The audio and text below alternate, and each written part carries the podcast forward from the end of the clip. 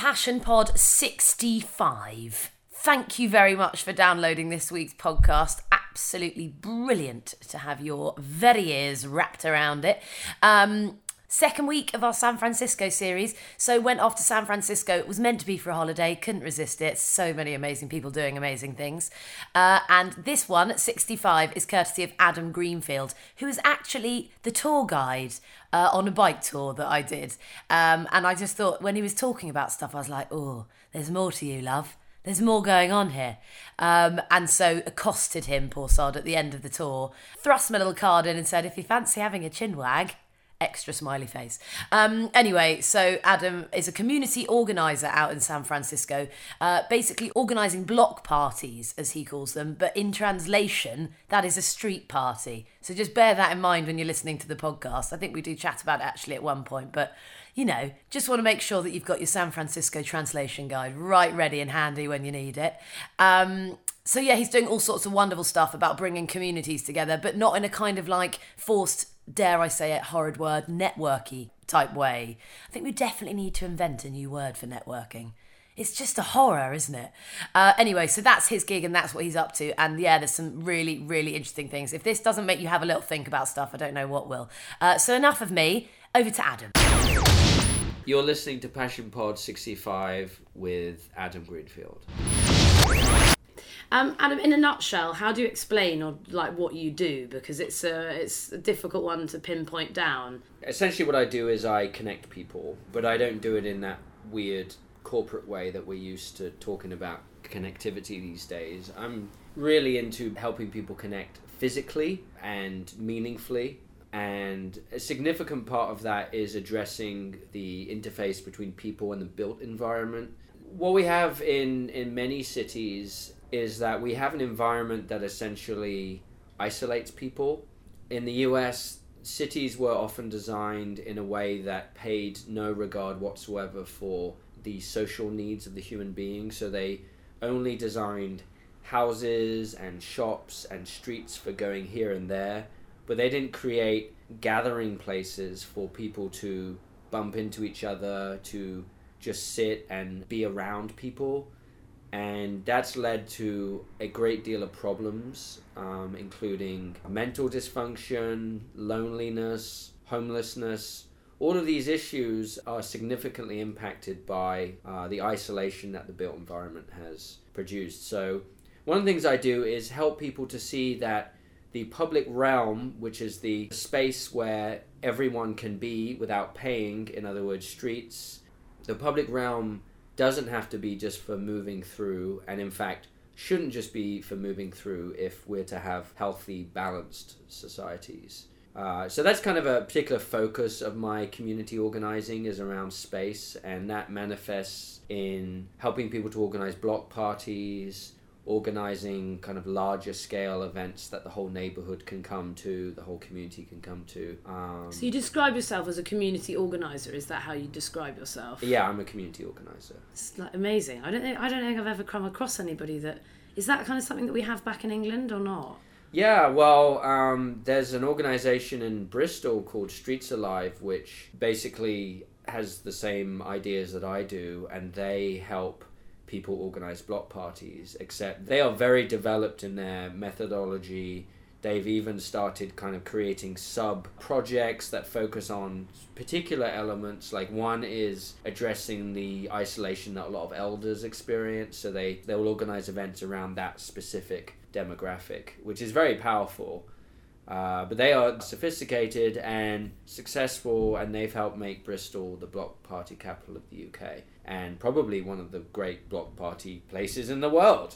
I love this chat of blocks. This is so like not an English term in my head, is it? Blocks? Well, feels um, quite American term. Yeah, I don't know what Streets Alive would say. Maybe they say street party or something. But because of the way most U.S. cities are designed, they were designed around the Roman grid, which is straight parallel streets overlapping at 90 degrees. So it's very easy to talk about blocks because there's a great uniformity to the street layout. In somewhere like London, for example, which was based on, you know, complete random layout over many, many generations, changed without really any plan. It's a bit more difficult to talk about blocks. In fact, in Europe, it's difficult to talk about blocks, but here it's easy because the cities and towns are uniformly laid out. Um, so tell me, how on earth do you get into this? What's your background? Give us a little potted history of, yeah, how you've come to be doing this. I really just figured it out by myself there was one day I was when I was studying for my master's degree in, in electronic communication. I was it just suddenly dawned on me that there wasn't a Facebook group for the neighborhood I was living in in the southwestern part of San Francisco.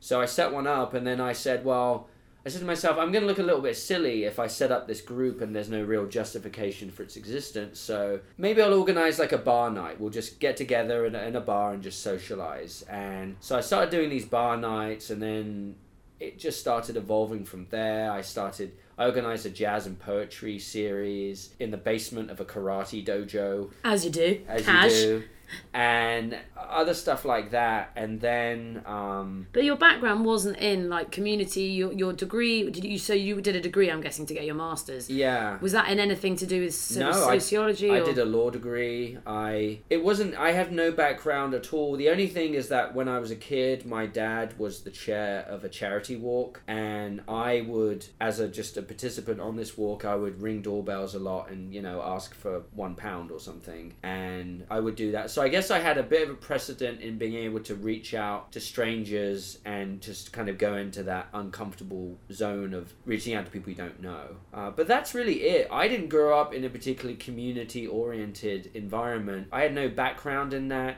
I've always been very outgoing and friendly and talkative, but no one ever talked about these concepts like social fabric, the built environment, gathering places that I talk about today. But when I started to organize in San Francisco, one of the first questions that came to me, for which there was no satisfying answer, is when we come together, where are we going to come together? And I looked around and I thought, okay, there's bars, there's cafes, they're not really going to work that well. They're not big enough. They're private. A lot of people don't want to go there. They don't want to buy something. And also, immediately as you do that, you're pigeonholing it, aren't you? By saying, if we're going to go to this cafe, you know, the way that we work as human beings, you're suddenly going to be like, oh, well, that means that's probably that type of crowd. Or, exactly. you know, so you're wanting something, I imagine, if you're trying to bring a massive diversity of people that lives in a block, I imagine. So, you know, you're wanting something that's going to be a bit more um, blank canvas, I exactly. Guess. And the ultimate blank canvas is outdoors in the public realm. That is the only place that you can get everybody. They've shown that even when you, even shopping centers, indoor shopping centers, as soon as you move commerce indoors, people below a certain income level will not go there anymore. They just won't go. Wow. And you make it more exclusive. Um, that's a big issue in countries like, like England that are experiencing a, an increasing amount of privatization in public spaces. Uh, that is not public space that will not work for connecting everybody. I start to realize that if I want to work in an area where I'm bringing people together, I also need to think fundamentally about the built environment. And it's not the only thing to think about. There's certainly a lot of other things like helping people to share resources, um, helping people to meet each other in houses, just supporting each other more, looking after elders, making sure elders aren't isolated. Uh, we can help people with babysitting so parents get a break. All these things, there's many, many things, but my focus particularly is the built environment because I've seen how devastating the effects of a poor built environment can be, which is unfortunately what we have in many many places and even older places in Europe that have been overrun by the automobile are experiencing the same thing and it's it's sad but we can do something about it and we are. That's, that's so exciting. It makes me be like come on let's do it let's go. Um, so it's it's yeah it's a super exciting um, it's the whole idea of it is really exciting but what immediately hits me straight away is how on earth you're going to make a living from doing that. How do you make it work financially in order to do what you're doing? Well, the first the first thing I do is to conserve my money, the little that I have. Um, you know, one of the great things about being community organizer is that I'm very socially connected, and a great deal of people think very highly of what I do, and therefore they offer their help and that has been invaluable to me in fact i couldn't have done what i do without the support of people you know there's a saying in in charity that people give through you, not to you. So people support me because they believe in the cause of community. Uh, I am a vessel for that. I'm not the only vessel, but I'm a vessel, and so they support that. And the good way to support that is by supporting me. So yeah, I, I conserve money. I'm socially connected. I earn a little bit of money, not a lot, uh, but I like to keep my time predominantly for community organizing. So it's difficult. It's really not easy, especially in a city as expensive as San Francisco.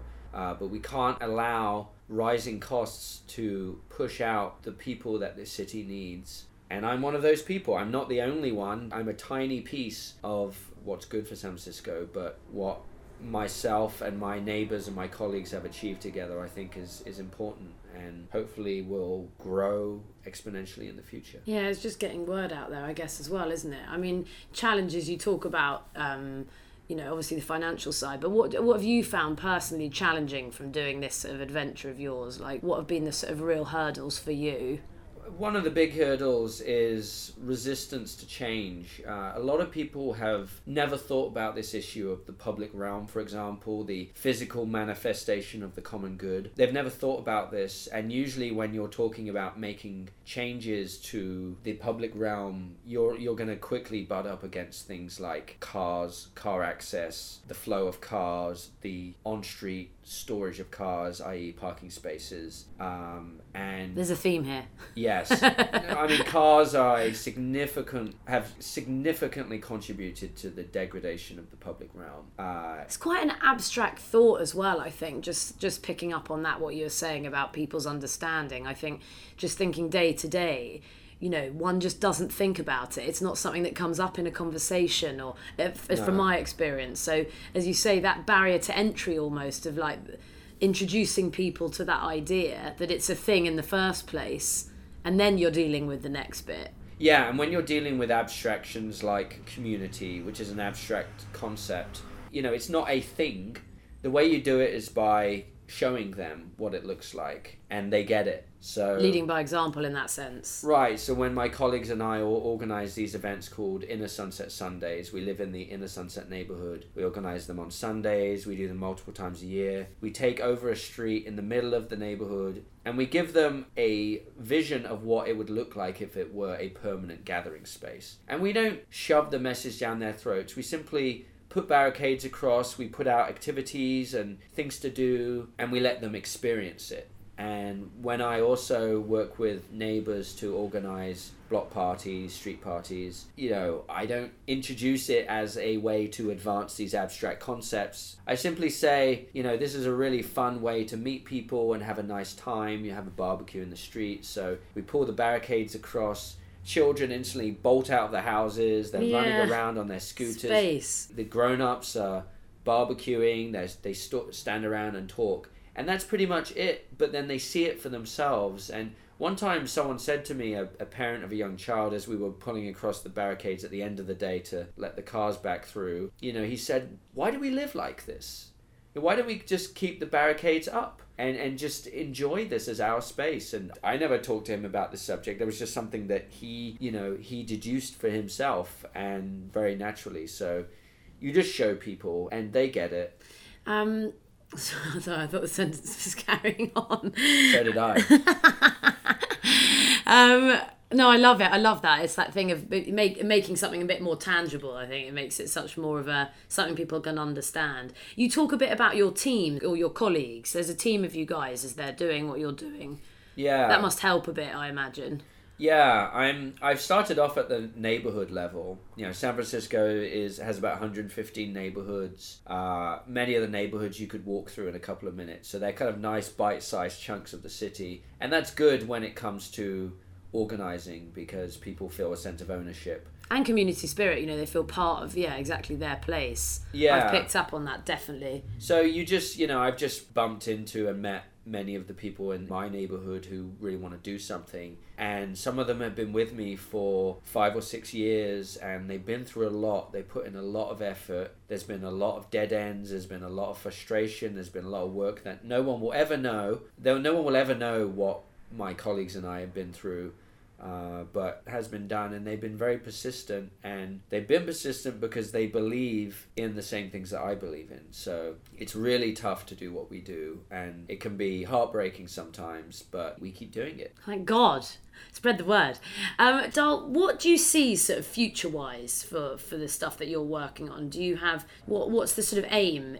It is to bring people basically together, isn't it? On a bigger scale as possible. Mm, yeah, I mean, it's on on a bigger scale as possible, but on a smaller scale possible. It's going to be many small scales.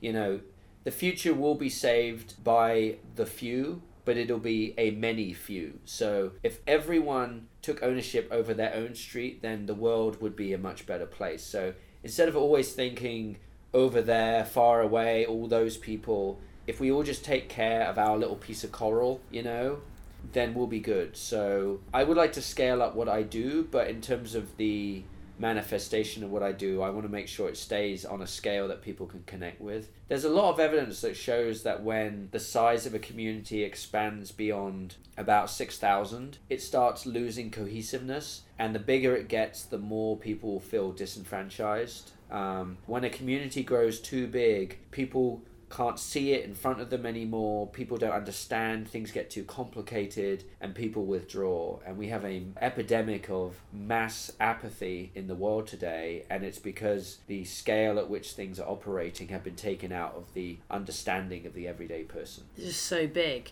It's almost like it's swinging back, though. Yeah, absolutely. And there's a Um, craving, I think, for that. I see definitely that in London. There's such a move to supporting independent food shops and small delivery things rather than big things. Right, right. The Austrian economist Leopold Kohr said um, in his book, The Breakdown of Nations, which is one of the all time great books that discusses the effects of scale on our lives, he said the single problem permeating all existence is size. Whenever there is a problem, it is because something has grown beyond its natural boundaries. And we see this very much in the size of administrative regions. Um, if you compare the problems of the United States, which is a massive country, uh, a mega country of 300 million people, compared to the problems of people in Slovenia, a country of 2 million people.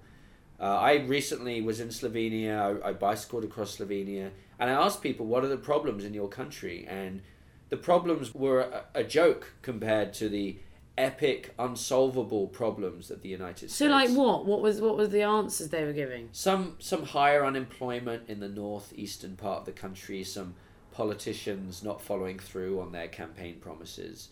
And I said, Is there anything else? Thinking that there must be something else, but no, that's more or less it. Oh, Slovenia is where it's at, though. We're obviously in the wrong places. Yeah, because it's a small scale country where people, the affairs of the country are not beyond, you know, some degree of, of solutions. And the United States is too large. And if you look across the achievements of humanity from the beginning, the greatest achievements were in small communities.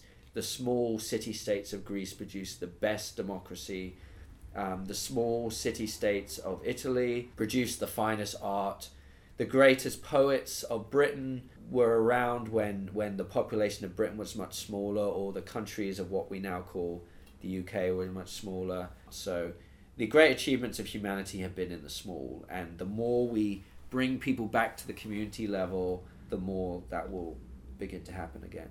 If people can find it in themselves to reach out to the people who live near them, those people are future friends. And, you know, my advice is ring the next door doorbell and then go from there. And you will learn many things about yourself, you'll learn many things about other people, and you will change the world. And for me, the most inspiring thing has been people like my neighbor Emma, who I rung her doorbell late one evening and said, Do you want to have a block party? She was up for it. They had a block party. Out of that, she created a little book lending library box outside her house where people can take and bring books. And for me, those things are, are where it's at because I see the regeneration of human connection, of human spirit, of human creativity, human empowerment, and it is wonderful. I, I'm just playing a small but important role in helping to unleash that, but the answers to the many aspects of building social fabric are not known by me. They're not known by anyone. They're only known by the people who have to do that work. In other words, the people in the community. They're the only ones who know. and, and they'll benefit from it you know it makes me excited just hearing you say it you know that that energy is only a positive thing it's only positive i'm in adam i'm in Okay, good. All right. Yeah. tell me what advice would you give to somebody if they're listening to this and they're thinking of doing something similar? Start small. Definitely start small. You know sometimes you get started in something because you have big ideas you've read a book that touches upon big ideas and you want to manifest these big ideas in reality and that's very admirable and that time may come. At the beginning just start as your own client you know just start small. Like for example in, in my area a good way to start would be to reach out to the people on your street and organize a get together. And just start doing stuff like that and just see how it works. And then one day if it ever happens that you kind of go up a couple of levels and you're advising people on how to start you'll have done it yourself. So for me to get to the level I have and you know hopefully many more levels above where I am I've made sure that I've done all of the work on the levels below so I understand how it works and I understand best practices. So starting small is very important. And also don't be obsessed with quantity. You know it's very tempting to get sucked into seeing success by the number of people that show up to something. And that is really not the correct way to look at it because sometimes you will have very few people showing up to this big hall that you rented for the occasion but it might be that of the four people who showed up one of them was someone you absolutely had to meet and may make a big impact in your future so don't worry about numbers don't worry about big achievements um, things really do kind of unfold in their own way and you really just have to keep going You've been listening to Passion Pod 65 with Adam Greenfield. Inspiring, right? Yeah. There was a lot to talk about and a lot to think about, definitely. Stuff that actually I hadn't really sort of thought about in that context, if that makes any sense. Uh, so just so enjoyed chatting to Adam. Yeah, really, really interesting and very exciting what he's up to. Uh, so lovely to be able to share it with you. Thank you so, so much for listening. And don't forget, if you liked the sound of this, there's loads of these online. You can either head to our website, passionpods.co.uk, uh, or find us on iTunes. You can subscribe to us, and then you get each one every week without any hassle or fuss. Um, so, yeah, just big fat thanks for choosing a bit of this to hang out with. So next week, San Francisco series continues, uh, chatting to a guy who set up a packaging company. When you think that, you think sort of old school boring. They're kind of trying to mix everything around, uh, redoing packaging, and they've got some really, really cool stuff and some great ideas. Uh, and I will be chatting to them next week, so don't miss it. Find us on iTunes and look forward to hanging out then.